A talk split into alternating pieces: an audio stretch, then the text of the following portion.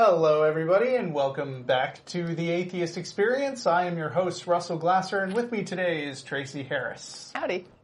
Today is Sunday, January 31st, 2016. We are a live call in uh, internet based atheist TV show broadcasting from Austin, Texas, dedicated to positive atheism and the separation of church and state. You can catch us live every Sunday on YouTube or Ustream.tv.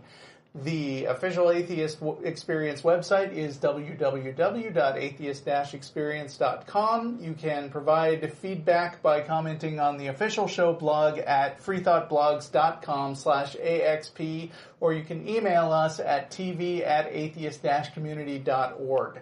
If you enjoy this show, uh, please check out the related podcast, The Nonprofits, which is currently airing on the first and third Wednesdays of every month.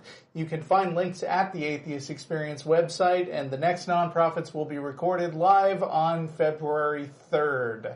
That is this Wednesday.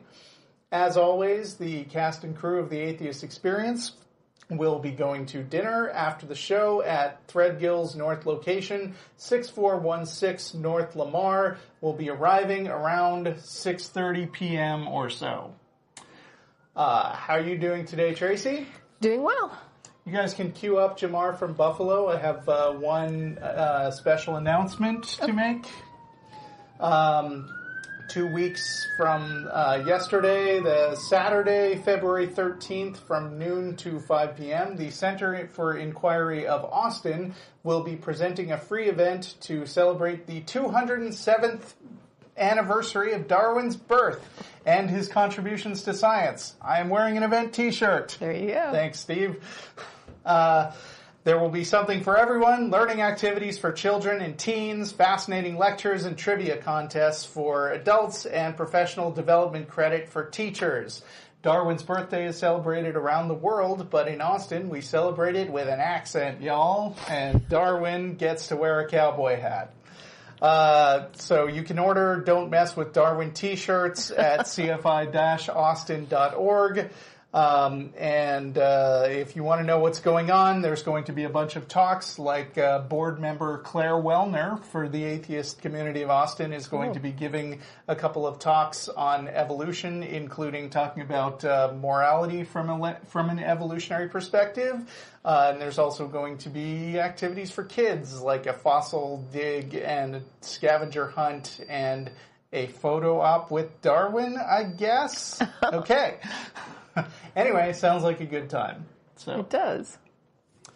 uh, let's go for our first caller. This does not bode well. Oh, be positive. Never. Yes. Wait.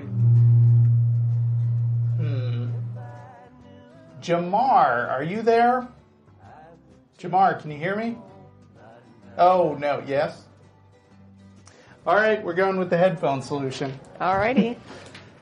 We came So- prepared. Just so you know, last time when I was on the show with Neil Carter, I actually forgot that we use headphones now. But this time, they uh, they had a speaker which supposedly worked last week, uh, but not hear me? now. Uh, J- Jamar, can you hear me? I'm here. Can All you hear me? Yes. Okay. Yeah. It's very muffled. Wait, Yeah. Can you hear or me? is that just my headphones? I can hear Jamar. Are you hearing him clearly? Um, I mean, I, I can understand what he's hear me saying. now? Yeah, Okay. I hear you. Can you hear me? We can Yeah, I hear you. hear you. What's up, Jamar? Speak. Say something. Now I hear music. Okay, is he just playing music at us? Okay. Jamar, do you have a comment or question? Jamar, if you have something to ask, ask it Okay, now or we're hanging up. This is the, the video is kind of delayed. Stuff I said like two seconds. I don't know. Hang up. Next caller. Oliver from Manchester. Guys, hang up. I don't need that. Okay, uh, we're going to go next to uh, Oliver from Manchester. Uh, anyway, what's going on with you this week, Tracie? Just celebrating for Planned Parenthood. Uh, yes, Planned Parenthood. Okay, so uh, you want to like talk about it, or you want me Oh? I mean, I'd love to have cake. You know, it's like that. It's just they. Uh, you know, it was an absolute witch hunt. Um, videos were invented, and things were spliced and you know added, and just it was just a bunch of crazy. And then all these politicians who should have known better didn't really look at the evidence and instead decided to just use it as their springboard to launch harassment against Planned Parenthood Yeah, because so that's what Carly their constituents Fiorina, want. in an official Republican debate, said that she had personally seen a uh, video of something about baby parts. Yeah. uh, which didn't happen. They claimed that uh, the, the people who filmed this video secretly claimed that uh, the Planned Parenthood was selling baby parts. Yeah. uh, which is which Right. did not happen. Right. What happens is that, you know, yes, there is fetal tissue that can transfer legally, and yes, there are fees involved. It's not done for free. I mean, there are fees involved, but that is different than selling baby parts, right? Right, the I mean, fees involved basically in, uh, basically involve paying for shipping and the cost of. Right. I mean, you know, these these things are basically donated to science, right? right. Yeah. It's kind of like Which the difference. legal. Well, like if you if you were, for example, to purchase cable, right? Right. You have the cost for the cable that they sold you, Mm-hmm. but then when they come out and they hook it up and they do, the, it's like you you pay a fee for the box, you pay a fee for the hookup and stuff like that, but that's not the cable that you're buying, right? The cable that you actually buy is usually got like a monthly cost. You're paying like $100 a month for all these channels. That's selling cable. But the cost to have somebody come out there and hook it up is just covering the fee for the hookup. There's a difference between a fee and selling something to someone. Uh, covering a cost that is incurred in order to provide something is Right. one thing. Well, Selling- anyway, Planned Parenthood was accused of doing all kinds of illegal stuff, and there was an investigation, and the grand jury, uh, which uh, came together to determine whether this Houston Planned Parenthood was uh, selling organs, not only didn't indict them, but actually turned around and indicted the people who were uh, filming the video under false pretenses and wasting a bunch of people's time by Yeah. lying about what the video said. And as an added bonus, which is pretty hilarious, which which to me is one of my favorite parts about this story, um, these people were undercover asking if Planned Parenthood to sell them organs. Well, you know, it turns out that buying organs is also illegal. Right. and they were like, well, we weren't really going to buy it. We just said we were so we could trick them into, Yeah. you know, just telling us they sold them.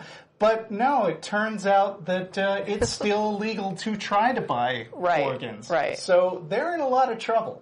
yeah, yeah, it's Yeah. it's not good, and uh, it's just the other interesting thing to me is that even with even with Planned Parenthood being cleared, I think it was 11 states the last time I heard that had ended their investigations, cleared Planned Parenthood. We still have one ongoing in Texas because we don't care about reality here. So they they had these. Um, you know, these things that they're investigating, and then when they found out that there was no wrongdoing, then the politicians, because they couldn't let that go, they had to say, well, it may be legal, but this just seems really unethical, and maybe we need to pass some laws about this, this is what's going on. And it's like, you know what? You're the legislators.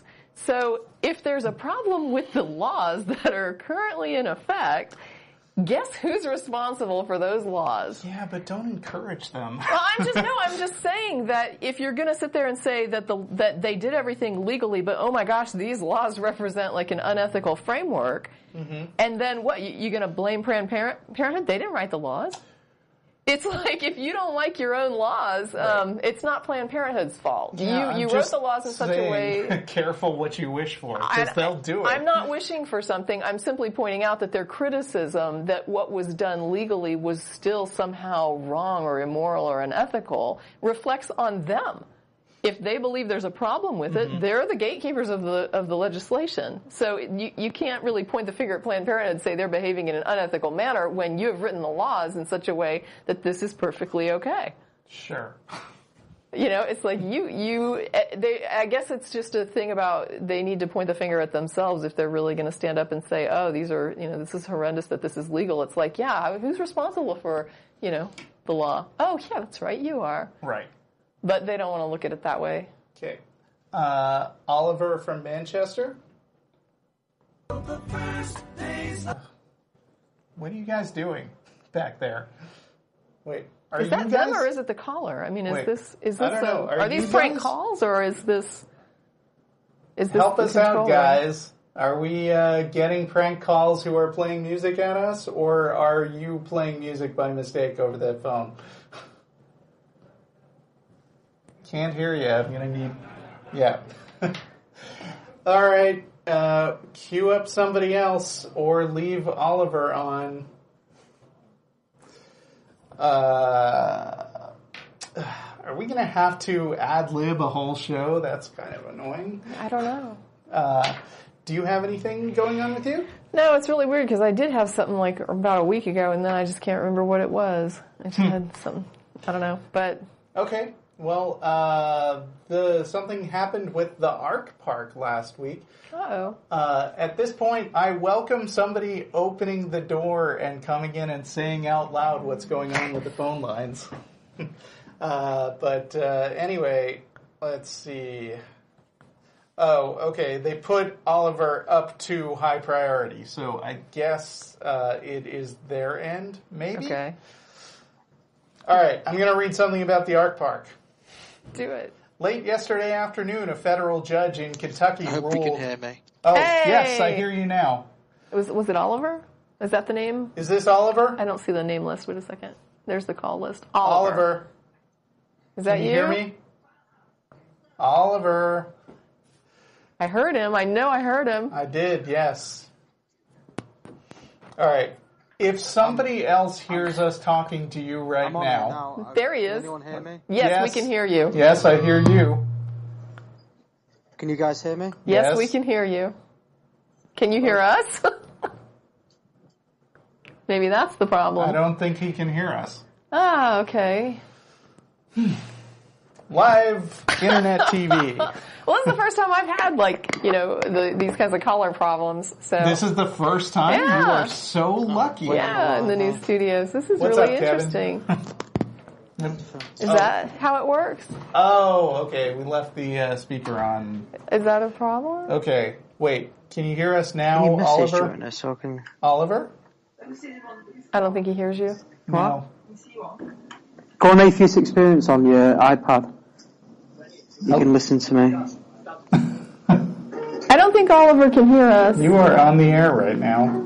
I don't think he knows. Can you hear me? Yes. but he can't hear us telling him yes, so it doesn't matter. All right. This is awesome. Maybe he should just. Maybe the the control room should just tell him to state his question. All right. So uh, I don't know Rob what to do. uh, Rob Boston of Americans United put up a uh, uh, put up a post on um, last week, January 26th, saying that late yesterday afternoon, a federal judge in Kentucky ruled that creationist Ken Ham's controversial Ark Park has a legal and constitutional right to receive a package of tax incentives from the state and thus the taxpayers.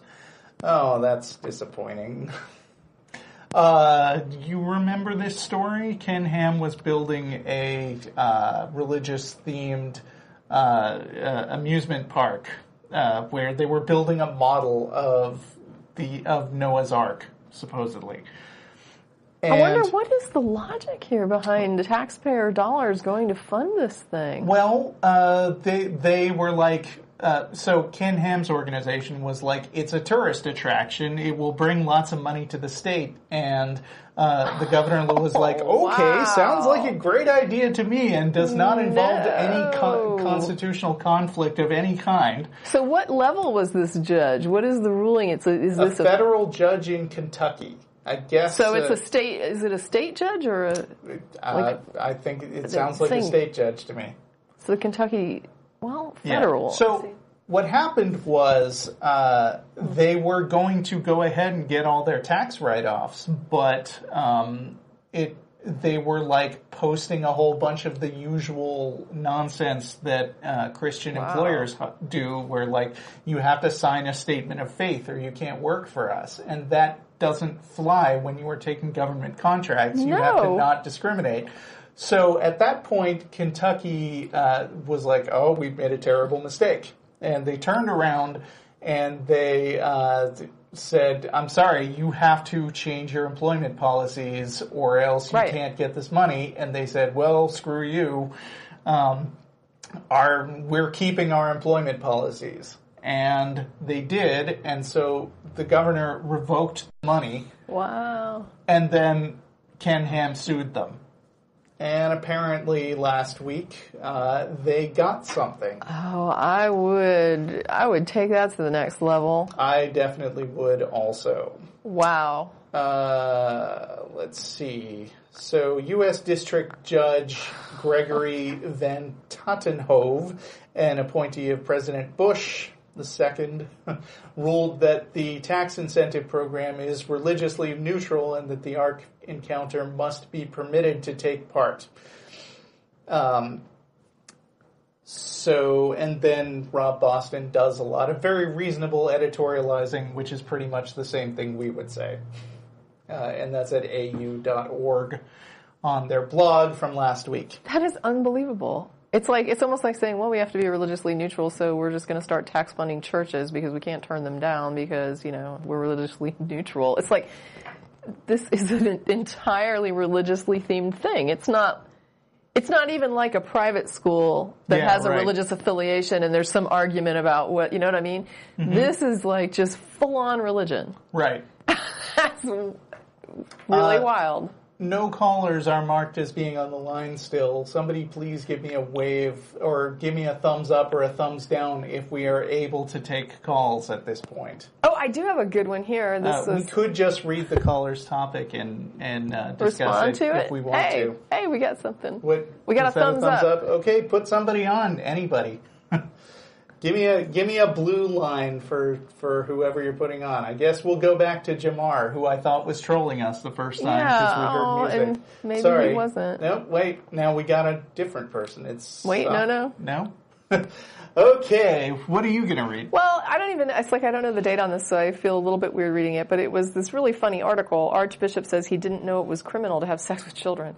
And I read the article because I thought, oh, clearly that's, I'm sorry. I shouldn't laugh. Wait, no, no, No. wait, that was What? us. Wait. I That heard was- somebody. I Is this Safi from London? No, that's us echoing. Oh. It was us. it was our own voices.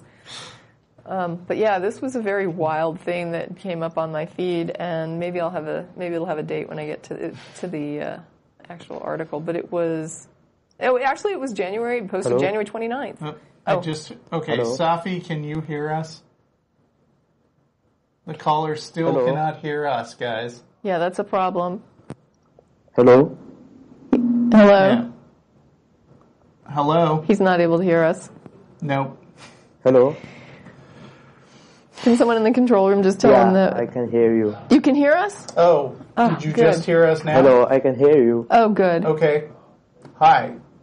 I hope he doesn't Hello, just I can hear you. hear us from the feedback on the video stream because Hello? that means he will be several seconds out of sync with us. Uh, Yeah, yeah. so yeah, Uh, I think that's what's I have a happening. question about. Go. Gonna listen.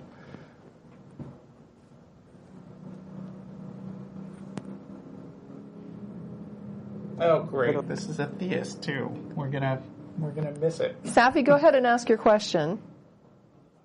Hello, guy. I have a question. Uh, I, since I watched some of your videos, and you people, you guys, uh, uh, suggesting that there is no God, and like how, how could you possibly say that with no reason? Oh, so um, we are going to have a lag of several seconds. I just finished hearing your question, and uh, this isn't a great way to have a back and forth conversation. Uh, but in a nutshell, um, what was the question? He How can to, we? He wants to know how we can not believe in a God without evidence that there's no God. I think that's what he's asking. Well, yeah, okay. And so Hello? I guess we're going to say our standard thing about burden of proof, uh, which is basically that uh, when you when you are making a claim, uh, the the uh, impetus is on you Hello? to. Oh, that hurt. Hello. Hello, can you hear me now? Yeah, I can hear you. Oh, excellent. Uh, you want to start this over and just repeat your question? Yeah, uh, when I your videos uh, and Yeah. you Do- guys telling that there is no God, uh, so I wonder, I want to know the, about the reason, like uh, why why there is no God and uh, how could you how, how could you possibly say that that there's no God and stuff like that? the reasons that people present for believing in God are just not good. And the default position for uh, is not to assume belief in something that hasn't been demonstrated, and that goes not only for gods, but for UFOs and uh, unicorns and leprechauns and Well, all for anything, stuff. even for police. I mean, you wouldn't believe in them unless there was, unless you had evidence that there were police. Sure. right. I mean, And so- I, I do have evidence that Right, they're right. police. But but the point is, I mean, it, it doesn't just go for for claims that are disproven. Claims that are proven, you believe in them because of evidence as well. right. So The you, you have to have a Well- reason to believe something, um, and you usually would not believe it unless you had some reason to believe that it was accurate. All right. Well, there's a lot of uh, evidence, like uh, who made the universe and Why the do whole you? world. Why would we assume it was a who? There must be someone who made it. No, why, like, why someone? By someone. cannot Do not assume that there was a someone. Well, and the other thing is people who study the origins of the universe have not come forward to say that there's a lot of evidence that someone was involved in producing it. right. There has not been any indication from anything we've learned through science that shows that there's any kind of a who or a person or a mind behind it. No, but the science tells us that everything, like when we uh, invent something, like there is a person behind it, the who invents something or who uh, discovers something. That like it cannot be discovered by itself, but there is someone. Right, but the difference between man-made artifacts and things you just find lying around, like rocks and sand and trees and people, is that when it comes to man-made artifacts, we have direct evidence that uh, uh, in many cases we can track down the actual person who made the thing. Whereas when it comes to, say, a tree, uh, we don't have the same kind of information.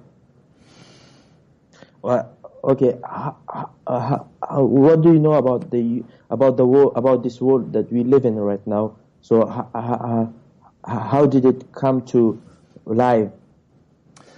Uh, there are things we know about that and things we don't know about that. But when it comes to things that we don't know about that, uh, the thing to do is not just jump to conclusions and make up a story about a magical guy who did everything. The thing to do is continue investigating and find out uh, the information. Well, and the I would prob- al- yeah. I I would just note that if you want to know what evidence we do know, like what is known about the universe and the world and how those things came to exist, all of the evidence to date that would be known would be found in something called, called cosmology, right? So um, physics. The, there's a there's a branch of physics that deals with this um, that you could look into if you wanted to know what information is currently available on that question. But one thing that's not currently available is that there's any evidence that there's a personality involved in this. Well, well, you might know about the Big Bang, the- the Big Bang. Sure.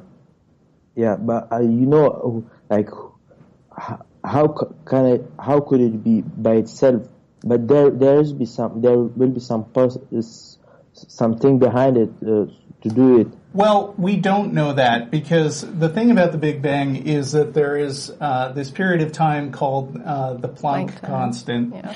Um, uh, so, at a certain point, uh, we figured out about the Big Bang by basically extrapolating backwards and figuring out that everything is basically moving away from each other at a at a certain rate. And by working out what that rate is and working backwards, we were able to figure out that things became more and more compressed as you go back in time. But a weird thing happens when thing, when a whole lot of matter gets very, very densely packed into a very, very small space, which is that uh, the laws of physics as we know them don't work the same way mathematically. And because we don't have any direct experience with uh, basically essentially different laws of physics, we aren't able to speculate about exactly what happened before that point. There Right. are a number of hypotheses, So you, got, you could one of you which could possibly think that there's something behind it. Uh, when, when thinking of nothing doesn't mean like there's not no one behind it. Right. It doesn't mean there's no one behind it. The problem is there's no evidence that there is someone behind it. Right, which But is why you which is long why you need yeah. like positive evidence for a god before you jump to Right. I mean, I could speculate all kinds of things, but without evidence, why would I? Uh, there's no reason that you can possibly think of that. Well, I- what I'm saying is that when it comes to physics and the people who study this and they, they look and examine it, the evidence and they understand the evidence best, they are not of the opinion at this time that someone was behind this. And so my question is, if the people who are best qualified and have the best access to the best evidence are saying that they don't currently have a reason to think there's a person behind it, why would I think that? Right. And I mean, when you say there's no possible way we can think of a God, well, I mean, I have a great imagination. I read a lot of science fiction and fantasy. Uh, you know, I can think of all kinds of possible creation myths, but that doesn't make any of them true.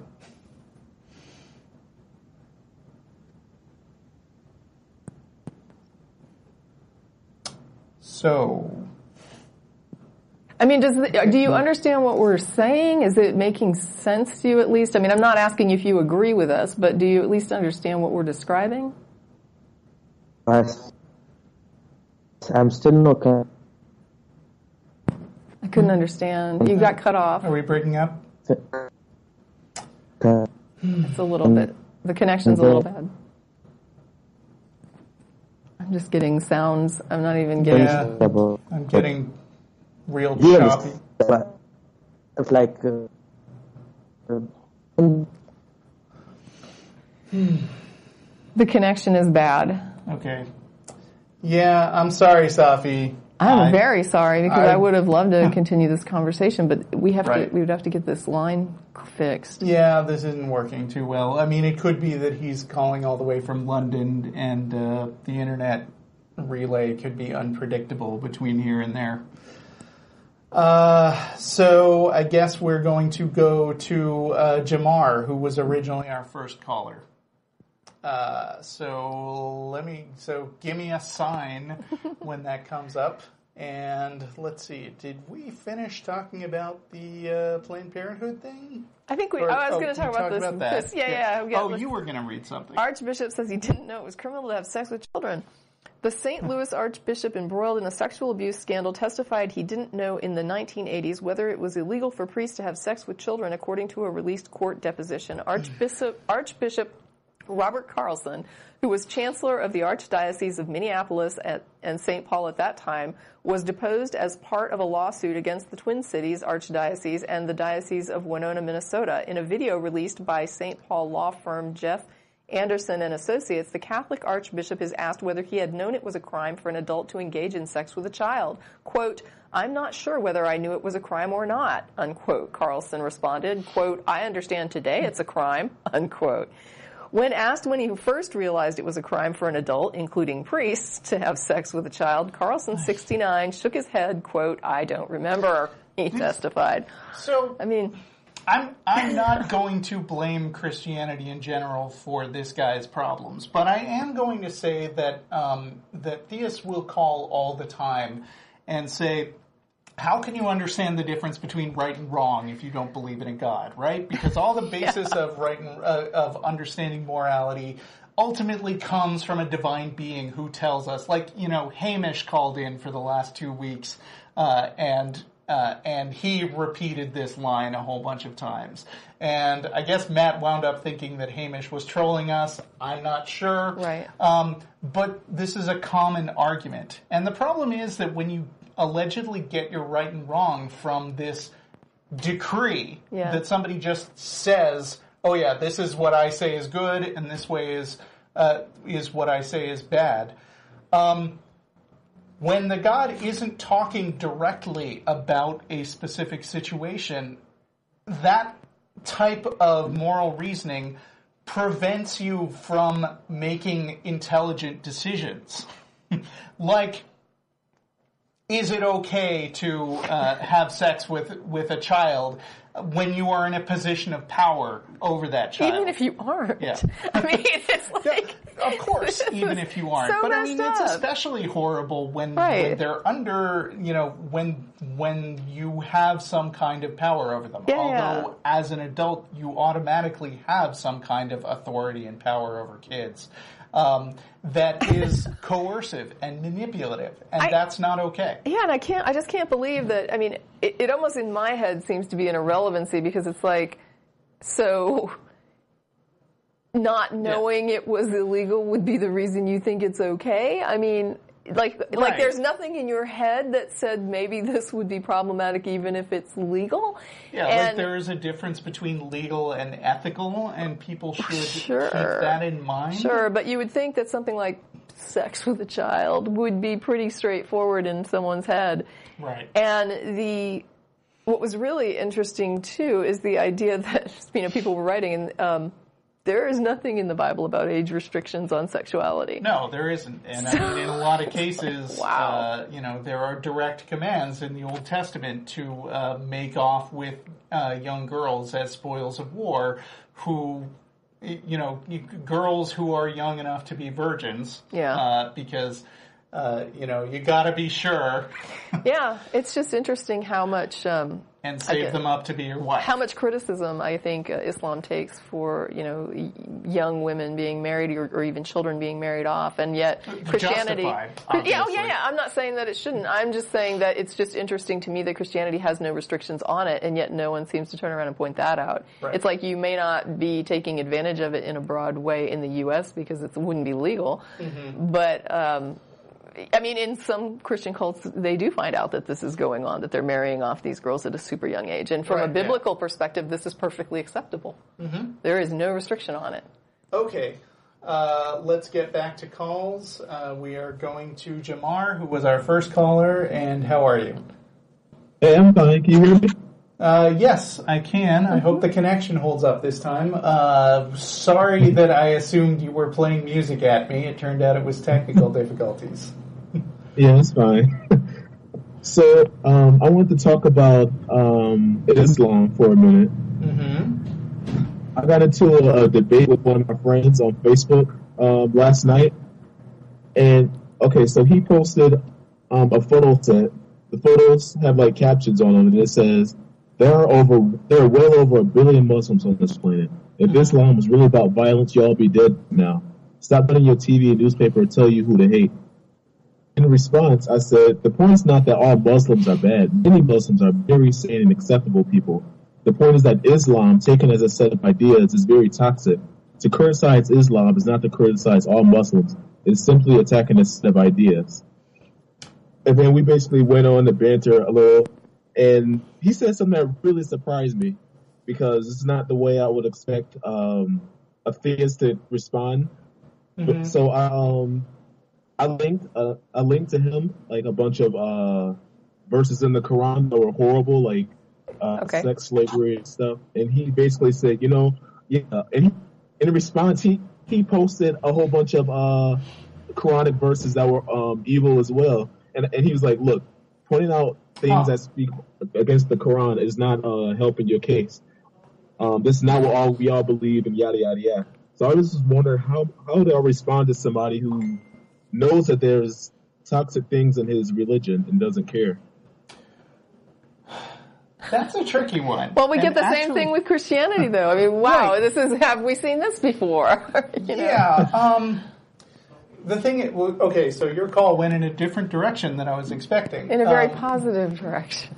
Yeah. Um, so, I mean, I have spoken to a lot of ex-Muslims, and uh, when I when I talk about uh, the fact that bigotry against Islam does exist, I am taking a page straight from uh, from these people, like ex ex-Muslims of North America, who, uh, being of a certain uh, racial origin and background, and uh, have, having been raised in Islam, often find themselves facing the same kind of bigotry that actual current uh, Islam, uh, uh, current Muslims deal with. And there were actually, uh, I remember news stories right after uh, 9-11 where uh, I believe Sikhs were attacked in New York. People who are not related to Muslims at all because they look like them.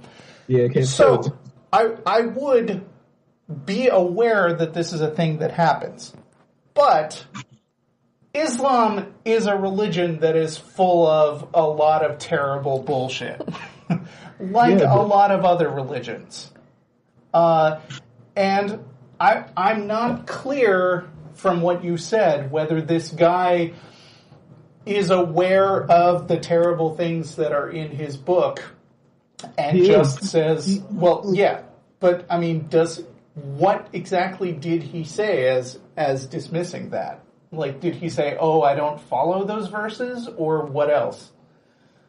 He said, and I'm looking at the comments right now. He said, finding things that talk down upon Islam from the internet are easy. LOL. Does not mean that that they are what we believe or believe are true. He said, Well, oh, but then- don't worry, bro. I'll get you a copy of the Quran. We can sit down together and talk about it. Mm-hmm. Okay, but I would ask him, okay, why don't you take those things seriously? That that's exactly the same question that I would ask of any Christian. I, I mean, you know, I would take a specific verse that you think is really bad, and there is no shortage of them, Yeah, yeah. and say, uh, do you agree that that's true? And then, uh, you know, or this is a correct way to behave. And if he says, no, it isn't a correct way be- to behave, then you could maybe point out, then you don't really get your morality or your information about the reality of the universe from this book. You are filtering it through your modern experience, which has nothing to do with that book. And you're just picking and choosing the parts that agree with what you already want to think, right? Yeah, even even though I um I've repeatedly said throughout this thread, me and him, this banter we had, that um, I'm not against Muslims as people, just Islam. I'm pretty sure in response to that, he would just say he would just conflate um, anti-Islam with bigotry against Muslims. Okay, well, he's wrong. They Yeah. are they are two different things that that are often uh, that often go hand in hand, and I don't want to whitewash that because there are a lot of people who are like, I'm just engaging in innocent criticism of bad doctrine, uh, you know, but we should uh, kick all Muslims out of the country and and firebomb Muslim countries without regard to whether they whether the civilians have actually committed terrorist acts. Like those are things that do go on, but there is still a difference. There is still a big space between pointing out that there are big problems with verses in the Quran and that stuff. Yeah. Right. I understand that. I, I have no question about that. It's just that I'm, um, I'm, I'm pretty sure sometime this week, during the uh, sometime this week, we're gonna have some sort of discussion about Islam. Um, we're gonna sit down and go through the Quran and have, Okay. just have a rational discussion. But I'm I'm just I just want to know like, what can I possibly say, if anything, to get him to uh, to Why see that you- Islam. I, I would just ask, like, show him the verses that concern you and ask mm-hmm. him, what does this mean to you? Like, when you're reading, like, when I'm reading it, here's what it means when I read it. But clearly, for you, this means something very different. So can you explain to me what it means to you and how you arrive at that? Just try to see, like, w- how he deals with these issues that, I mean, I'm assuming that you don't think that he's the type of person that ethically would agree with the ideas that you have a problem with in the book. And so you're kind of looking at it saying, well, you don't seem like the type of person that would support these ideas, but here are the ideas, and they sound really horrendous. Um, can you explain to me how do you reconcile in your head being the good person that I know you are and saying that you subscribe to this book that seems to me to be clearly espousing these thoughts that are toxic? Um, and just let him explain how that reconciles in his head and just see what he says and respond to it at that point. And also, if he's going to be hung up on any and all criticism of Islam is automatically anti-Muslim bigotry, uh, I would try to turn that around and have a discussion with him about something else that you could both agree on, like Christianity. Yeah. Uh, don't bring it down to verses in the Quran. Uh, like focus on like bring up your some of your favorite evil Bible quotes, uh, of which there are also many, and ask him if he finds it acceptable to analyze the Bible um, and uh, morally evaluate the things that the Bible says, Yeah. and then maybe use his answers as kind of a jumping off point to compare this the two conversations Yeah. and ask why one of them is off limits. Right. It's funny that you say that because right after the comment, the first comment I made on his photo set, um, he immediately responded by saying, "To take religion of Christianity as a set of ideas is dangerous." so he, Uh, he concedes right. that Christianity Yeah. is uh, evil and bad, but he doesn't concede that uh, Islam is. So look, This then you you have an opening with him. Yeah. You both don't like Christianity, so use that as a you know as a place to you know come together and hug and uh, and share a moment where you both are on the same page, Yeah. and then work your way out from there. See. Um, yeah, I understand what you're saying. It's just, um, okay, so one of my main talking points against Islam is that, uh, groups like ISIS and Al Qaeda sort of subscribe to this very conservative, very literal translation of Islam. And I fear that me saying that will come off to him as, uh, every Muslim is just, is just like ISIS or every Muslim supports ISIS and I'm just, I'm just not sure that I can frame it in such a way where I can sort of dispel that Um, notion. Well, one, I'm not sure that's really your best talking point if you want to reach him. So maybe consider not using that unless you think you have a way to, again, achieve common ground with him. Like, presumably he doesn't agree with I- ISIS either in their beliefs or their tactics. And so uh, you could, I, I mean, if it were, if I were in that position, like I'd be talking to, let's say, uh, the Westboro Baptist Church who who hate gay people, or the, uh, you know, or the awful uh, clergy in Uganda who push through these laws that uh, gay people should actually, it should be legal to murder them. Uh, Right. And I wouldn't necessarily try to tar all Christians with that brush, but I would maybe talk about this as a way of getting Christians to agree, you know, it's not good enough to just have faith because I believe those Ugandan ministers have as much faith as you do. There has to be some kind of framework, some kind of basis for reasoning about right and wrong, in addition to the God said this and so it's true position. Okay. I'm just trying to think of, I don't know. All right, I guess that's good for now. I'm not sure. Um, Yeah, I don't know. I mean, I agree with your point that, uh, like, I, uh, extremist religious terrorism uh, that is specifically Muslim is a big problem, and it's something. Uh, it's one reason why there's an especial motive to get people to understand that uh, that these holy books aren't so great.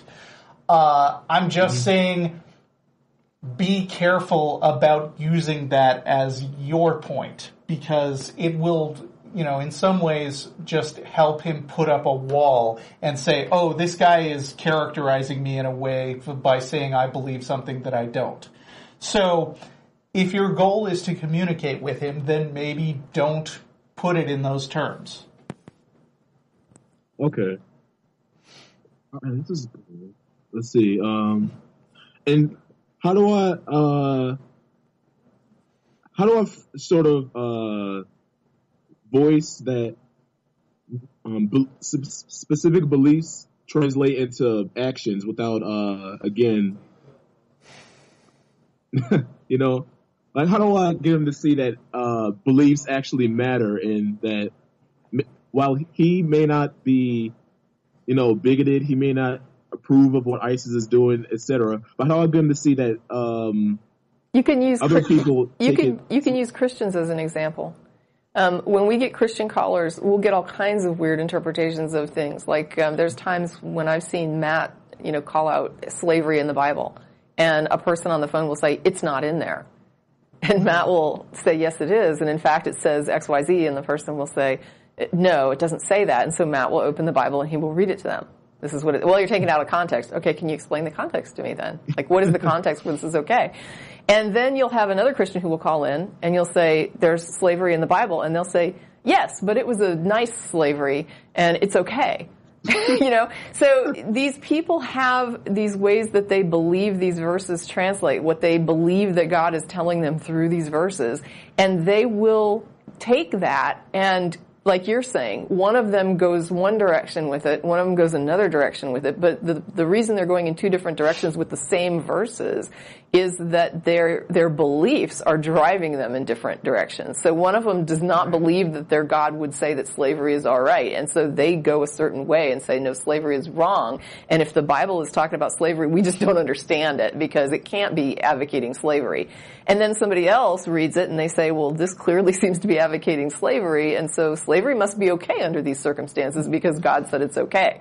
Yeah, and also, uh, I'm sorry. No, no, go ahead. Um, in a lot of cases, it will, when a theist that you're talking to runs out of answers, he will circle back to the faith answer, which, which in theistic minds trumps everything, mm-hmm. where they're going to say, well, I can't pretend to understand why this verse makes sense or is correct, right. um, but I have faith mm-hmm. that uh, that God knows what He's doing, and so I'm certain of it. Um, and at that point, it really brings it. Uh, although they're trying to be objective by saying that uh, that God is telling them to do this, you really just kind of have to come back to, well, I don't agree with that, because saying you have faith is not a trump card that just ends the discussion. It's like, oh, well, you believe this thing and you don't have any reason for believing it, so I'm just going to say you're wrong and I don't need a reason because yeah. that's because that's what you're saying. Yeah, but but when it comes to a demonstration of how people act on their beliefs, right? You can have um, liberal Christians, for example, who will allow gays to be married in their churches and then you have conservative Christians who are doing everything they can to fight gay marriage, right? They won't even, they don't even want to allow it as legal, let alone in their church. They, they don't even want to let, allow anybody else in society to do this because their religion, they believe, you know, is driving them to ban this in, in society for everyone. Um, and then you have the same, uh, the same, you know, uh, people who have the same book in those pews um, who also call themselves Christians who are ha- performing gay marriages right there in their church.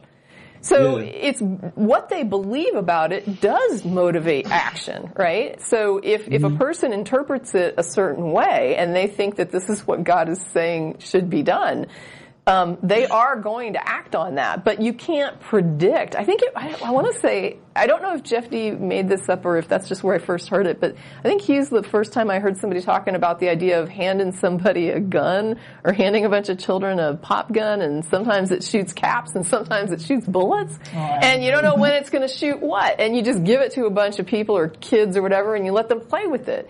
And that's kind of what these books are like, right? They have these ideas and you're telling people God is telling them this. And for some people, it may just be a cap. It goes off and they marry a couple of gay people in their church.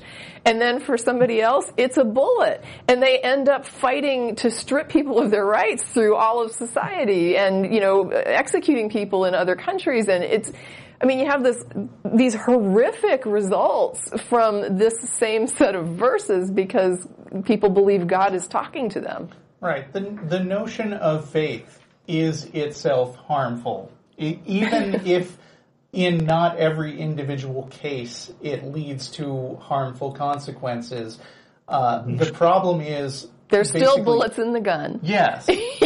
That, that's what I mean. Glorifying the idea that it's okay and even uh, praiseworthy to believe something without uh, understanding the foundation or without having good reasons for believing is dangerous.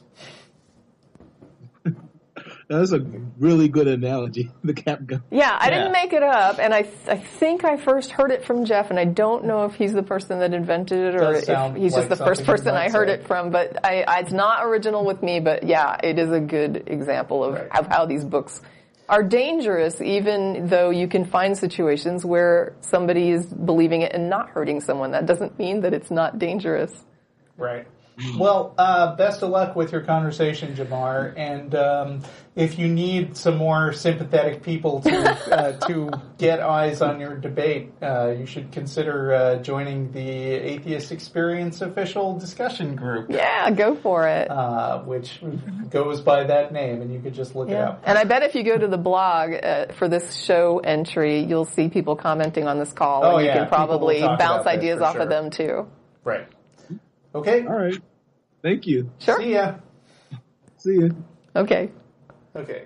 Uh, so we're gonna take um, Modesto from the UK is uh, is our next caller. It looks like. Sure. Uh, and meanwhile, let's see what happened that was interesting this week. I wrote a blog post, which Go for it. is a rare thing for me these days.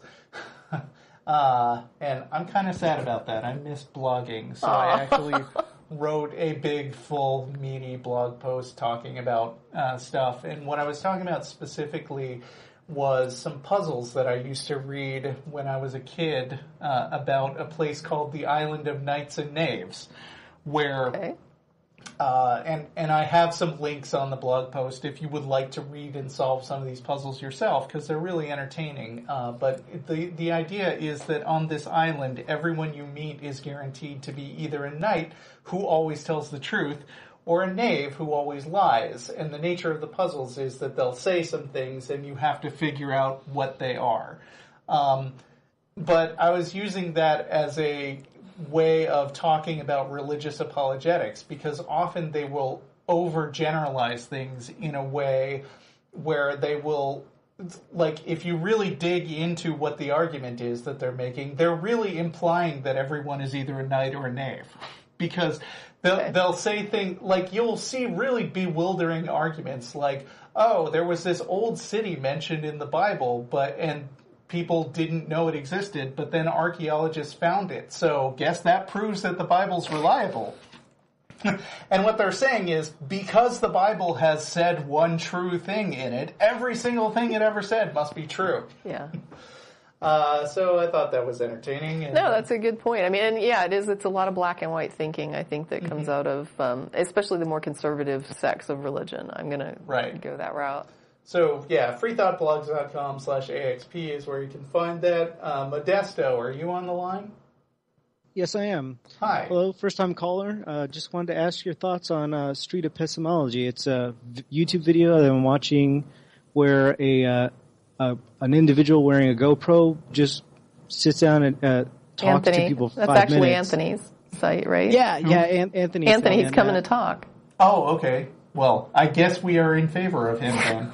I've worked, I've Okay, worked with him a little bit, Uh, and yeah, it's an interesting project. And, and uh, I, I found his talks to be really uh, interesting, and uh, the whole street epistemology thing to be really uh, really Does- cool. And does uh, he argue the- with but- people, or does he, he has just give- discussions give and he, lectures? he asks them questions. It's like very Socratic, and he um, Okay. he breaks it down, and then afterwards, sometimes what he'll do is he'll go back through and sort of crit- critique his own discussion. Huh. So it's kind of interesting. What's hi- what position does he generally take? He just asks questions. He doesn't. He, Well- he uses the Socratic method, so he doesn't actually ask any questions. And matter of fact, he doesn't like to give off any answers at all, unless it, it, it at least after they uh, he breaks down some of the other person's beliefs. And really, So- it's just he, he listens to their belief, Mm-hmm. their statement. He gets them to restate that statement, Right. and he rephrases it in his own words. And To then make sure after they- that, yeah. he then gets them to uh, hear what he said, and then they're like, "Oh no, no, no, that's not what I meant." And It's a they have to very high level of communication that he's using. I mean, it's In it's a a, re- way, I mean, I mean, from a communication standpoint, which that was one of my areas of study. He's doing everything right. He's Mm-hmm. saying, "You tell me what you're saying, and then I'm going to tell you what I thought, what I heard. Right. You tell me if that's what you're saying. Did I hear you right?" Right, but it sounds like he's trying to trick people No, with no, some no. sort of He's- cross-examination. He's trying to make sure that they both agree, that they're both in agreement about what the message is. Okay. But how can they know if they agree on anything if he is not presenting in a, a position? No, agree on what they've said. No, agree on what they've said. Right. He's only interested in what they're believing and he's examining their beliefs. And Okay. so he does this communication thing where he tries to communicate as clearly as possible with the people. And he's very, very, um, polite about it. Like he's Okay. super, super considerate in the conversation. I, I have to say, if I were in that situation in person, I would find it a little bit obnoxious because I would assume there was some sort of agenda going on, and I would be frustrated if uh, I mean, you know, I've had Hmm. I- calls like this no, where my- the callers actually would try to lead me down. No, he's not, he's ridiculous not going anywhere with it. There's no clinch. Okay. What he's, cause he never quits asking questions. There's never any point where he stops and says, oh, gotcha. It's Okay. like, it, it would be like if you were telling somebody about something they'd never heard of. And so they're just asking you questions and they're Mm-hmm. Right. saying, oh, well that sounds interesting. So are you saying that it's like blah, blah, blah? And you're like, no, it's not quite like that. It's like this. And they're, and like if, if someone had a real legitimate interest in something that you were telling them, um, and they were not familiar with it because he treats their beliefs as though this is your belief. It's the first time I'm hearing it, and so he he really does sort of ask them about it like a person who has an interest in learning what this person believes. And so it's, it's but it's interesting because it does, Does go it- down some some weird things because it because like we run into on the show, a lot of times people haven't thought about their beliefs at a deep level it's they're interesting conversations, and it's an interesting way to go about it. And he's extre- I just want to say he's extremely considerate when he has these conversations. Yeah, I believe it. I'm just wondering what you what people get out of the videos. Like, uh, I mean, I don't know. When we have discussions on the atheist experience, like we are definitely learning about people's beliefs, and and uh, but at the same time, like we We have a position. state our point of view. Well, and this is what's interesting. In the in the one thing that I worked with him on, we script. It was a. uh, I. It wasn't scripted in the sense that he wrote it, but it was an actual dialogue that he had had in text, and so I performed the voice for the person on the other side. Okay. And he did it in a verbal context for this text exchange. And what was interesting is that. I had to keep voicing this person's responses and she was getting very frustrated, but also kind of making assumptions that he disagreed with her, even though he had never said that he disagreed with anything she said. Right. He was just asking questions, but, and they weren't like rude or, there was nothing nasty about it. He was being very kind and just saying, but you know, and so what do you think about this? And so what you're, what I hear you saying is that, and she would just be very, very, almost get angry and defensive sometimes about, um, just about the idea that if someone's questioning me, they must necessarily be criticizing me. And it was like he never did that. It wasn't like a, a, a motivated set of questions. It was just a very inquiry style dialogue. But people sometimes get really freaked out about it because they, they're not used to being questioned at all. right. And, and Anthony does use. Uh, he he read uh, Peter Boghossian's um, book, uh, "How to Create an Atheist," and in it he he makes some. It, it- it's not a bad book. Uh he does say some bad things. Uh, that that, Okay. he he takes a little bit of liberty with uh, his statements, I guess. And but he the the street epistemology is a direct from that book, and he uses the logic and the Socratic method based on that. And I I think Anthony does also still use a little bit of he he actually he has an agenda, but his agenda is ultimately to get the person to uh, think and actually. Uh, so you know, I believe this, and then it's like, okay, well, give me your best shot. I'll listen to it, and then he'll restate it, and they're like, "Well, no, no, that's not really what I believe." I'm like, "Well, you just said that, okay." It, he gets them to actually think about what they're what they're stating instead of just repeating, regurgitating something that their uh, their uh, priest or their uh, who, whoever they're listening to. Yeah, the uh, conversation is good because what happens is they have these apologetic scripts that they're used to, and when you we've seen it on the show, and yes, Yeah. we're a little bit more confrontational. But I think Yes. that um, what happens even when he does it in a more mild way, you get these interesting conversations because the person comes off script. They don't know how to respond to these questions Mm-hmm. I'm because they, you know, and so you get these really interesting conversations. Okay. Yeah. Uh, when did you say he's going to be coming here? Uh, I think Steve said he was coming to talk. I might. I don't know. Okay, I, well, am uh, not sure exactly when or what that was about. I just know I still figure his that name. out and start announcing it because Yeah. I'm sure you've got people's curiosity up, and if you're local to And watch me. I probably said something completely wrong, misheard something, and now I'm like, you know, yeah, everybody wants Right. to see it. But uh, for anybody who's curious, our lecture schedule is the second Sunday of every month. Is that right? it's posted at our website. Uh, go to go to atheist community atheist-community.org and you will find yeah, out. Yeah, and look at search for lectures, and you'll find them. All right. I, I was also hoping- hoping I could possibly do a plug. Uh, real quick. Uh, military uh, associations and atheists uh, and freethinkers MAF. Oh, It's yeah. for uh, military uh, members. It's free to join, and uh, yeah, they're a good it- group. basically a humanist humanist organization. Yeah. Okay. Thank thank you. Yeah. Thank Thanks. you. Bye. Bye. Uh, let's see. It is now 5:30, which would have been the cutoff time at the old studio. Uh, we spread out a little more here, but we are going to stop asking for new people to Skype in. So you, if you haven't got your name on the list already, sorry. Try again next week. Yeah, because Uh, we have a bit of a load still left. Right. But we will finish talking to uh, other people who are already on the line, starting with Matthew in Adelaide. And uh, in the meantime, uh, I'm out of I, you know, it's it's interesting because we can see, you know, the questions that the control room has up next to the callers, and Right, like so I'm reading the question, just- and I look at that and I'm like, the way they worded it. Now, get me, don't get me wrong, because the question as they're translating it may not be exactly what the caller asked. Yes. That's not always the case. But when I'm reading this particular question, my thought is, how in the world are we supposed to answer this? Yeah, right. I don't know. Matthew, are you there? Matthew. Can we talk to Matthew in what is it, Adelaide? Yes. I don't know what Hello, state guys. that's in. Yeah. Hey, Hello, hey, is that Matthew. Matthew? Oh wow, nice to be on. Ah, Okay. Okay. What? Where is Adelaide?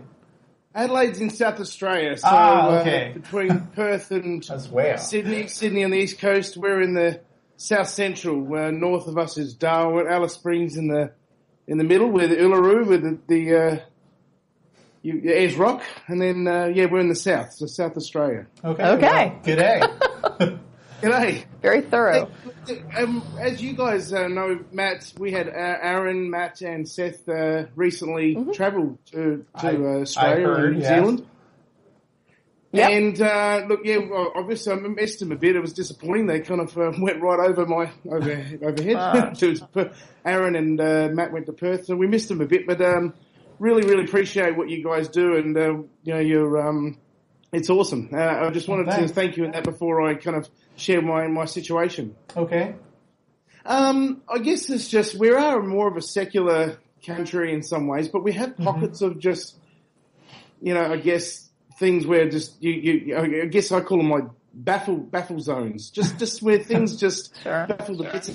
And I just wanted to kind of, um, I guess, fi- figure out a bit more about what I was believing for years. I, I'm a previous, you know, Christian, and it's just one of those. I, I was part of a, what I, I consider now a cult. It was a ch- an ex Pentecostal leader. Oh, yeah. Did you speak in tongues or anything?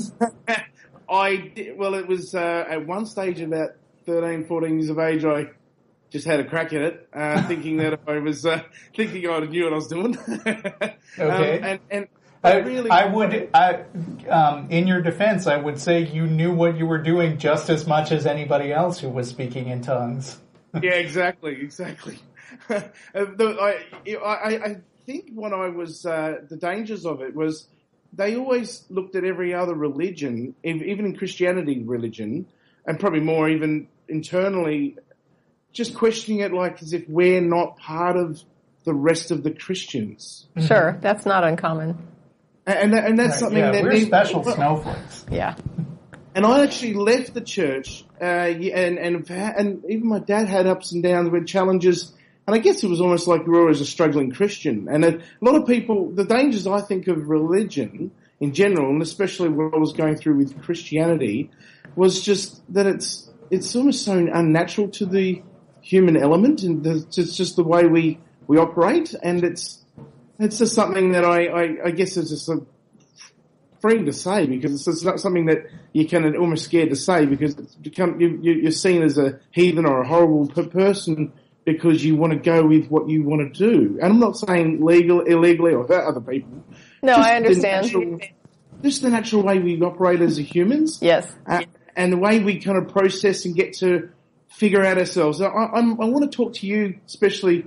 It's it's awesome to speak to you two guys. You guys, uh, Tracie, you're just so awesome, and Russell. Uh, look, I just want to. You personally, mate, have been really some of the stuff you said has just really hit home to me, and, Oh, and, uh, stop it. makes sense to me.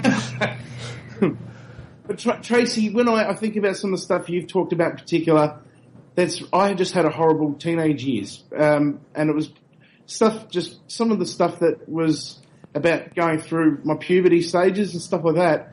And I just think about, and I, my, I feel for a lot of teenagers that go through just dealing with that. And I just wanted to ask you, when people still say it's just a, um, what's the word I'm looking for here? Just the process of relationships and just how, how the, why, why God is, why the people use God as a love thing, a love connection, or as, is that, is that something that is come up, is that, what's the word? I'm, I'm, I'm trying to get my, I'm, I had this question earlier, so it's basically just, is it, is it something that is a emotional tool, or is that something do you, do you think there was generally something Oh. from the past? No, I, I think I think religion uses emotion very heavy-handedly. Yeah. Yeah. I think Oh, it's just- um, I, I've done some reading about cult tactics. I mean, you mentioned that you thought it was similar to a cult, and like the the line between a mainstream religion and a cult is something that I've sometimes been a little fuzzy on what the real difference Everybody is. is. But um, one of the things that uh, cults do, and this has been like studied by uh, you know people who are trying to mitigate their harm, is they they engage in a tactic called love bombing, which is where they basically say that. Um, you know, oh, you are part of this group now and we love you unconditionally and nobody else out in the world outside this cult is ever going to love you the way we do. So, I mean, it's, it serves as a way to simultaneously give people good, happy feelings about the people in their cult, but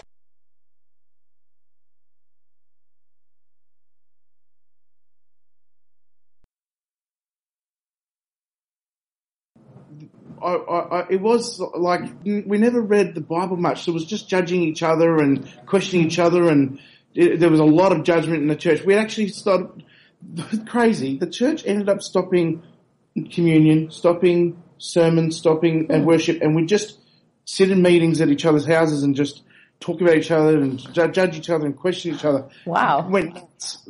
It was nuts. And the, when I went back to another church, I was introduced to a church from a mate I was playing tennis with here in, in Adelaide, and he, I went to his church, and it was that for for lack of a better word, a normal church. It was one of those more you know dancing music, the drums beat. It was uh, the youthful, you know, Right.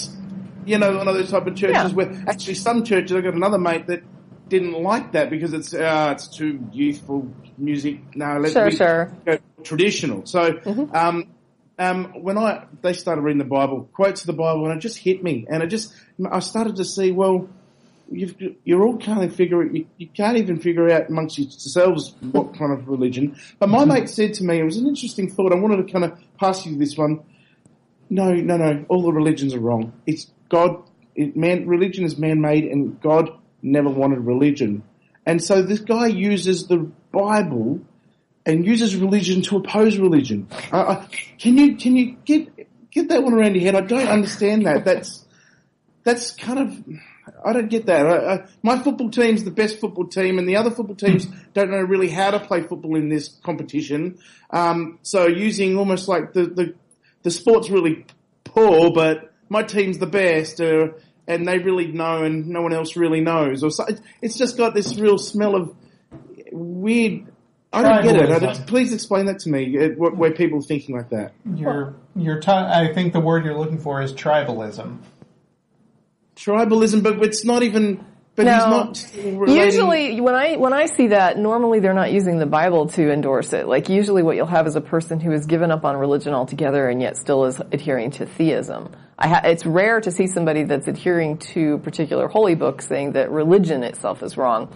But Yeah, I, I have exactly. seen I have seen people who don't subscribe to any sort of organized religion who just have their own concepts of you know theistic God. It's funny because there's actually a study in the UK that found higher rates of correlating mental illness among people who were spiritual but not religious. So it, it was, and they were statistically significant um, numbers. So it was kind of an interesting thing. They didn't they didn't really go into you know the study didn't talk about the causation, but it was just kind of a funny thing that oh, wonder Can you why. also help me out with one other thing? I guess it's just I, I I hear from from here from afar, listening to people who that don't believe in the evolution and some of the things that just are facts and you know just ge- genuine scientific facts right under our nose. And I and I thought no, my mates wouldn't be like that. I thought they'd be like Christians that would. So when we discussed it, yeah, I don't believe in uh, evolution at macro level, and I and and uh, they all go through all the things that they actually believe all the stuff that's all the woo and all the crap. And I, again, I just uh, he says he's rational. Is do they choose not to look because it's right there? You can actually read it. Is Well, it is yeah. it that indoctrinated? Yeah. I- I mean, you- you I must heard- have escaped that. I somehow Did you hear the that. first caller that we talked to about um, cosmology? Right? to- He's amazing. calling us asking about why we don't believe the evidence. And it's like, well, have you ever talked to somebody who actually deals in the evidence? Because if you did, then we'd be asking you why you believe this despite the evidence not supporting it, right? Somehow I passed that. I missed it or escaped Right. So, so when you talk about the idea of when they're rejecting these realities and when they're rejecting all of the current evidence, um, yes, they don't really know it. They haven't really gone and looked at it because they don't want to. They go and they look at these apologetic versions of it, right? They're looking at the apologetic response to the evidence and considering that looking at the evidence. They don't really go to the person so it's a who presupposed idea. yeah, you're, you're basically just looking at the person who's criticizing its arguments, and you're not ever going to the person who's promoting it and asking them, "Will you tell me what the real deal is with this evidence?" And, and my last question on this is just in regards to the power of just the deception. I, I have a, a buddy of mine that's doing a, the, the, we've got a um, a big festival that's happening in Adelaide, and he's a mentalist. And there was a big Oh, okay. thing just even literally overnight. uh, There was a Australia and India in India in a cricket match, and the the host na- uh, the channel had a guy that was doing a promotion within the promotion. He was a mentalist, and he he predicted the score of the game and everything. And the people like us, you know, get on the blogs and say, "Well, dude, make some money out of that," you know, and and mentalists, and and you've got people that are real normal, you know, smart people that host the shows and uh, journalists and stuff that make it b- believe it. And I think we're all like kids that still want to believe in fairies sometimes. like, and, and and I just I just think no no no no, it's a trick. My, my my dad was into magic and hypnosis and stuff, but really was a measured understood that it was a magic and it's all playing with your mind. And how much again is that stuff the religion use just the frailty and the easy deception of our minds? Is that something do you think that, Like that most of it. adults? Yeah, I mean, everybody has a I certain don't know. amount I just wanted to kind of yeah, discuss everybody's that. in got a certain amount of superstition, and uh, you know the the best thing you can do is be aware of it and try to counteract it. But Yeah. I mean, you know, there are these situations where like gamblers will uh, take this completely random event, like they won a big jackpot or something, and they were like, "Well, I was wearing this shirt, so the shirt is going to do it." Uh, you know, if I just wear this shirt all the time, then I'll win more. And you know, pe- people come up with the yeah, it is superstition. Uh, I mean, you know, there are psychological experiments that have even demonstrated in pigeons where they dispensed food at random, and the pigeons would develop these weird ticks or quirks, like running around in circles and flapping one wing or something like that. Um, uh, so, I mean, it's a normal quirk of people's brains, and maybe it's just a happy accident for religious uh, uh, organizations that they can tap into that sort of thing. Yeah, I think absolutely that's what they do. Anyway, Uh, that's Yeah. what I think. That's what Right. how now as a person where in most things now I just want to be always skeptic and just just Yeah. have a have a almost uh, go almost extreme the other way in a way Right. just to you know, I Agreed. for, if for nothing else just to say oh don't, don't want to be a gullible fool. yeah. Alrighty. So uh, we're gonna move on. Uh, we got Thank like you guys. Thank you. see ya. Cheers. We've got uh, 12 minutes left in the show. Uh, well, I mean, there's no hard time limit. We're going to talk to Keith from Staten Island, but you know, if we're going to be out of here at a reasonable time to have dinner, which, by the way, if you're local to Austin and uh, you would like to join us, that is at Threadgill's North location. Thank you. Yeah. Uh, and so we'll be there like shortly after the show, maybe six fifteen or so. Um, and yeah, Keith coming on pretty soon, I hope. One of them. We got Uh, a couple left. Yeah, let's see. So, uh, I had a few more examples where religious arguments are sort of like assuming that people are all knights or knaves. Uh, one of the ones that I mentioned in this post is, uh, oh yeah, uh, C.S. Lewis's liar, lunatic, or Lord argument that apologists all seem to love. Like where if Jesus said that uh, he was God, which it's not clear if you really said that. Uh, you know, how much of that is just story stuff, even assuming that Jesus existed. Yeah. Uh, but you know, they they make the claim that uh, if you are saying that he wasn't really God, then he must have been a serial liar who lies all the time, or someone who is crazy and everything Yeah. he believes is true is untrue all the time. Yeah, and the first thing they're going to do is try to convince you of the reliability of Scripture. You Right. have to, because if you don't accept that, then this whole argument it just seems even ridiculous before it starts. I mean, the whole premise of saying, you know, what, well, what, then you don't believe what he said, and it's like, well, should I believe that anything that's recorded, you know, like, Yeah, and my response to that is, you know, scripture. I don't have to believe that every single individual sentence in the Bible is untrue. I just have to believe that it is unreliable. Right. And, and the fact that it's- the Bible says something tells me absolutely nothing about whether it's true or false. right. Okay, Keith? Hi, can you hear me? Yes, Yeah. we can. How's it going? Good. Good?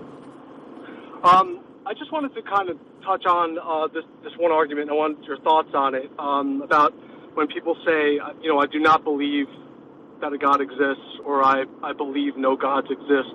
About the positive and negative aspect, I guess that that's always assumed, uh, especially from from atheists. And I've I've been thinking a lot about this argument, and um, I think there's no reason to not um, engage in the I believe there is no God. Uh, as far as even claiming it as knowledge, if your uh, definition of knowledge is still justified true belief, I mean, every time you know atheists are defending their um, their lack of belief, so to speak, um, they're justifying their belief.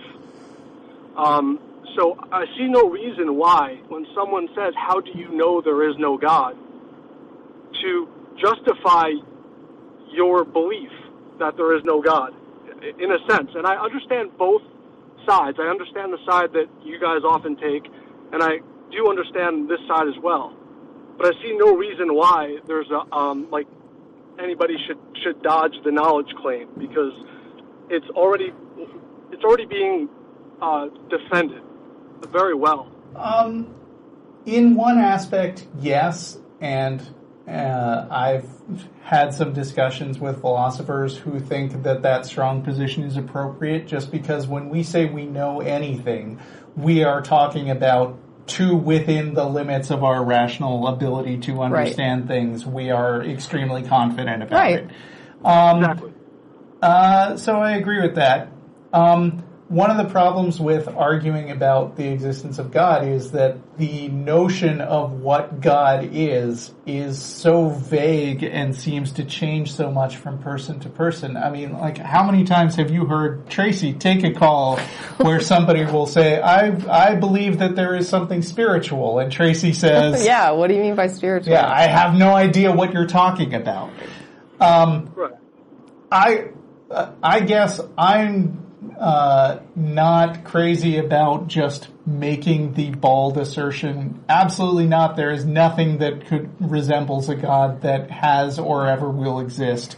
Well, that's not what you're saying. Yeah, Right, but here's the thing that gets me, right? This is the thing that really, I guess, irks me about the conversation that is, in my opinion, dishonest about the conversation, is that outside of conversations with Christian apologists and theists, I never have to make that caveat. If I'm talking Right. to my next door neighbor and I say there's no such thing as fairies, nobody questions that, hmm. right? Nobody. True. And unless you're, you know, when you say like when you watch these Bigfoot shows, everybody's, you know, pretty much everybody that you know you're probably knowing in your life thinks that these shows are a joke, right? And you can say that it's such a joke. These people are so ridiculous, and nobody takes issue with it except you know some weird person living in a shack somewhere. But you have these issues where it's perfectly acceptable in in any other context to say this thing doesn't exist, ghosts don't right. exist, fairies don't exist, right? And you you run up against very little opposition to it, right? Like the, the people Yeah. that are opposing it are generally fringe or people that are kind of unsure about something. But when you get into theism, it is this hard line where unless you have 100% certainty, you cannot say you know this for sure. And it's like, really, is that how you communicate anywhere else in your life? Well, I mean, I would say there is a difference between colloquial usage, saying, "Oh yeah, God doesn't exist," and uh, and saying, uh, "Well, because if I was going to be asked, uh, can you prove that fairies don't exist?" Right, but I would also say that That, that, nev- that conversation never happens unless. I'm talking to religious people. Usually not. That's what I'm saying. I would never say that to my next door neighbor, to someone I work with. If I said fairies don't exist, not one person would say, but can you actually prove that? You only have that kind of ridiculousness in conversations with religious people. Although that's because you don't run into a lot of people in the real world who seriously believe in fairies. Right. Anytime you run into For all the same reasons we don't believe in gods. That's Right. the point this caller is making. I mean, but you do run into a lot of other nonsensical beliefs which aren't necessarily about gods, and people will say, like, just to throw out an example, uh, Palm can, readers. Can you prove Yeah, that? okay. it- well, I mean, Somebody not can believe that. Not even There's a- that far fetched. It's like, can you prove that my alternative cryptocurrency isn't a long-term viable economic solution to everything? Whoever asked me that, though? That's what I'm saying. You don't have any conversations with Right. Bitcoin apologists. Oh no, no, wait! Don't email us about that. That's not a topic for this show.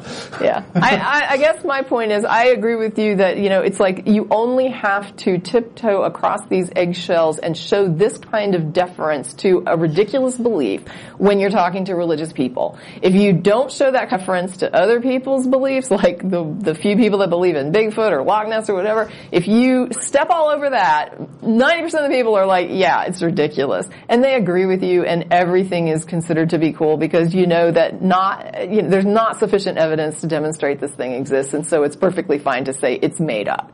But when it comes to God, that is out that you, you have to respect it, right? You have to respect it and you have to sit there and say like, well, I can't say for sure. And you never would do this with with other beliefs of, that, that had this level of crappy evidence supporting them. Right. Right, and I, I think a lot of the a lot of the problem stems from um, equivocation. I think um, Russell, you just you did that a little while ago without even realizing it, and that's what happens all the time. It's like they'll ask you, how do you know there is no God? And the next thing you know, they're saying, how could you be so certain and absolute? That's not what. That's not what. Well, that's not what I'm saying. Yeah. Um, it's not. You know, when you claim what you know, you're saying, as you said earlier, Russell, that you're just telling them what you know as a person. You're not claiming anything absolute or any certainty or any impossibility. You're claiming what you know. And it's the same thing, like you said, Tracie, about Bigfoot. You know, if you have the same conversation about Bigfoot, how do you know Bigfoot doesn't? How do you know Bigfoot doesn't exist? Based on your knowledge, how do you know? And this is justified in our like everyday discourse as far as atheists go. Yeah. Very well. Well, I you know, If it- if it conversations helps- about atheism, more than conversations about most other topics, go deep into this notion of epistemology, Right. But they don't. is a weird conversation. You don't usually have to have it. You only have to have co- conversations Right. about epistemology when someone doesn't have enough evidence to support their position. That's when they start Yeah. getting into, well, what can we know? That's oh, true. oh, well, okay, we're having this conversation because you don't have evidence. But the the point is, if you if you want to use that, I I sometimes throw a little asterisk on the end of it, right? Like, no God exists. And then there's an asterisk, and then there's a footnote with an asterisk that says, in the same way and for the same reasons, I be- do not believe fairies exist. So if the person is comfortable with, with saying that fairies do not exist, then they need to not criticize me for my, my saying that gods do not exist because I use the same reasoning to, to make that same statement. And so if they sit there and say that they reject, that they do not believe in fairies, but they believe in God, they're the ones being hypocritical. Right. Right. Anyway, one it's getting last- late. one last thing No, just no, we've had enough. Sorry. Okay. We have another caller and we're going to be late for dinner and Yeah. coming and we have to roll. Okay. Sorry. Thanks for All right, calling. thanks, guys. Thank you. Uh, Claudio from Turkey, I'm sorry we saved you for last. We are going to uh, uh, have to make this a brief, a very brief conversation. But we'll get uh, John. You are welcome to call in next week. if you want to uh, talk more. Yeah, but anyway, uh, we will talk to you for a few minutes, and then we're headed off to Threadgills. Uh, yeah. So we're waiting So- on Claudia. That was an Yeah, interesting those, call. like the big philosophical Yeah. topics come up at the very, uh-huh. very end of It the makes me so It's angry though, the way that you, you can't speak plainly when you talk to atheists. That you have to have all these weird things that, that suddenly they reason in a way that they don't reason in, in this way in any other aspect of their life. Yeah. And they demand this weird, you know, level of, What I prefer to do though is steer the conversation away from this abstract philosophical masturbation. and Thank you. Uh, and like, you know, ju- just steer the conversation in the direction of none of that makes sense. And just, you know, keep it on that footing. Yeah. Like, why would I believe anything like that? And I- yeah. Because- And that's why I mean, people do not diving believe- down that road of what knowledge really means, you are jumping into a conversation that is going to waste time and Yeah. not uh, illuminate much. well, I guess that's why what I'm asking them with the fairy example is, are you using knowledge yourself in the same way that you would use it in another dialogue? Would you get as Mm-hmm. offended if I didn't believe fairies exist even though I can't demonstrate that they don't? Would it offend you on this level? And the answer is no, because they're inconsistent. They want Mm-hmm. to, they want to reason and operate one way outside their religion and then they want to apply a whole different set of standards. They want to special plead just ridiculous levels for their religion that they, that they just do not anywhere else. Uh, I agree. Claudio from Turkey, you're our last caller. Uh, I'm afraid you have to make it quick. Like I Go said. for it, Claudio. Hello, can you hear me? Yes. Oh, perfect. Um, it's, it's a pleasure to speak with you, Tracie. You too, Russell. Nice. Thank you. Um, okay, can you hear me? Yes, we can. Yes. Okay, perfect. Um, I just want to share with you my experience of born in in in a Mormon church. Um, since I was I was kid, they teach me all this stuff and really enter in your brain. You take all these stories, all the telling of gods, and uh, like like it's something real. I consider myself an atheist since I was 21 years old. I'm 55 right now. And in these 30 and uh, something years that I think of myself like an atheist, I still don't have the wisdom that you have because I can hear your your perfect narrative or your incredible focus in in the logic and and the and, the way that you have this this subject in a box, right? There is no doubt in you. But for example, sometimes when especially when I'm sick, I have fever, I have nightmares of of hell or devils or stuff like that. So I, I know that this is stupid, right? But um, it's, it's, it's what happened when they tell you a story for many, many years and they support that story with more stories, right? Sure. And, and it's amazing what the, they, they teach to the people. For example, that gods live in a planet Right. like our planet, and he has many spouses, God, yeah?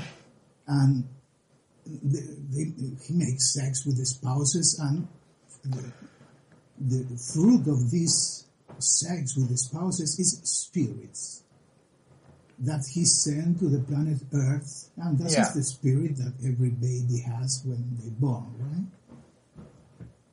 Right. they, t- they tell us, for example, that there is a Holy Spirit. Beside the Spirit that we have when we're born, there is a Holy Spirit that enters in our body at the age of 12 or 13.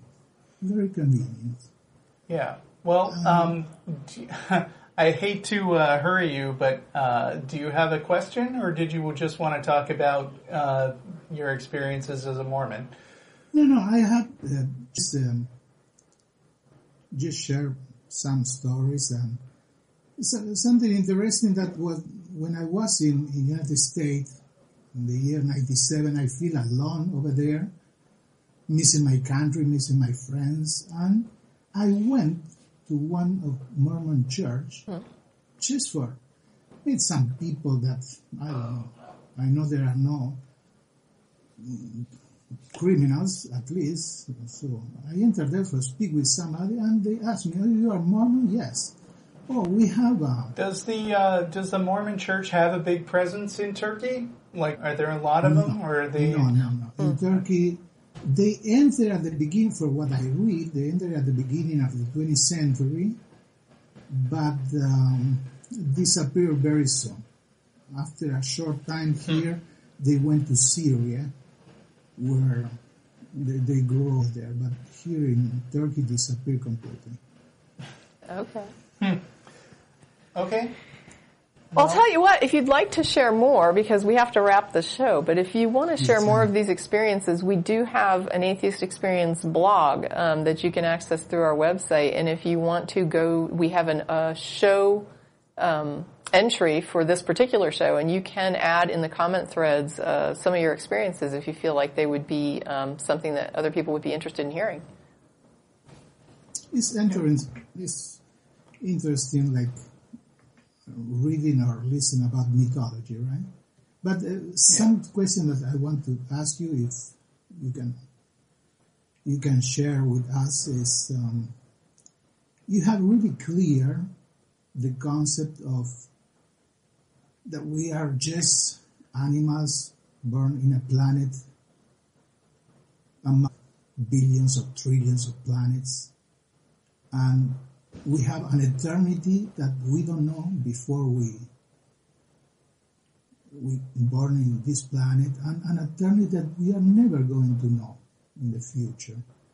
You have that clear, that thought uh, with me and with us.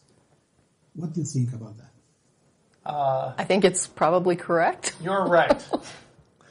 okay, so uh, we're gonna we're gonna head out now, right? Yes. Okay. So uh, that's our show. Thanks for calling. Yeah, thank you very much, Claudia. Uh, that's our show. Thank you, everybody. Uh, thank you very much, Tracie. Yeah. Thank you, Russell. Thank show. Thank you. um, and we'll see you again next week. Bye.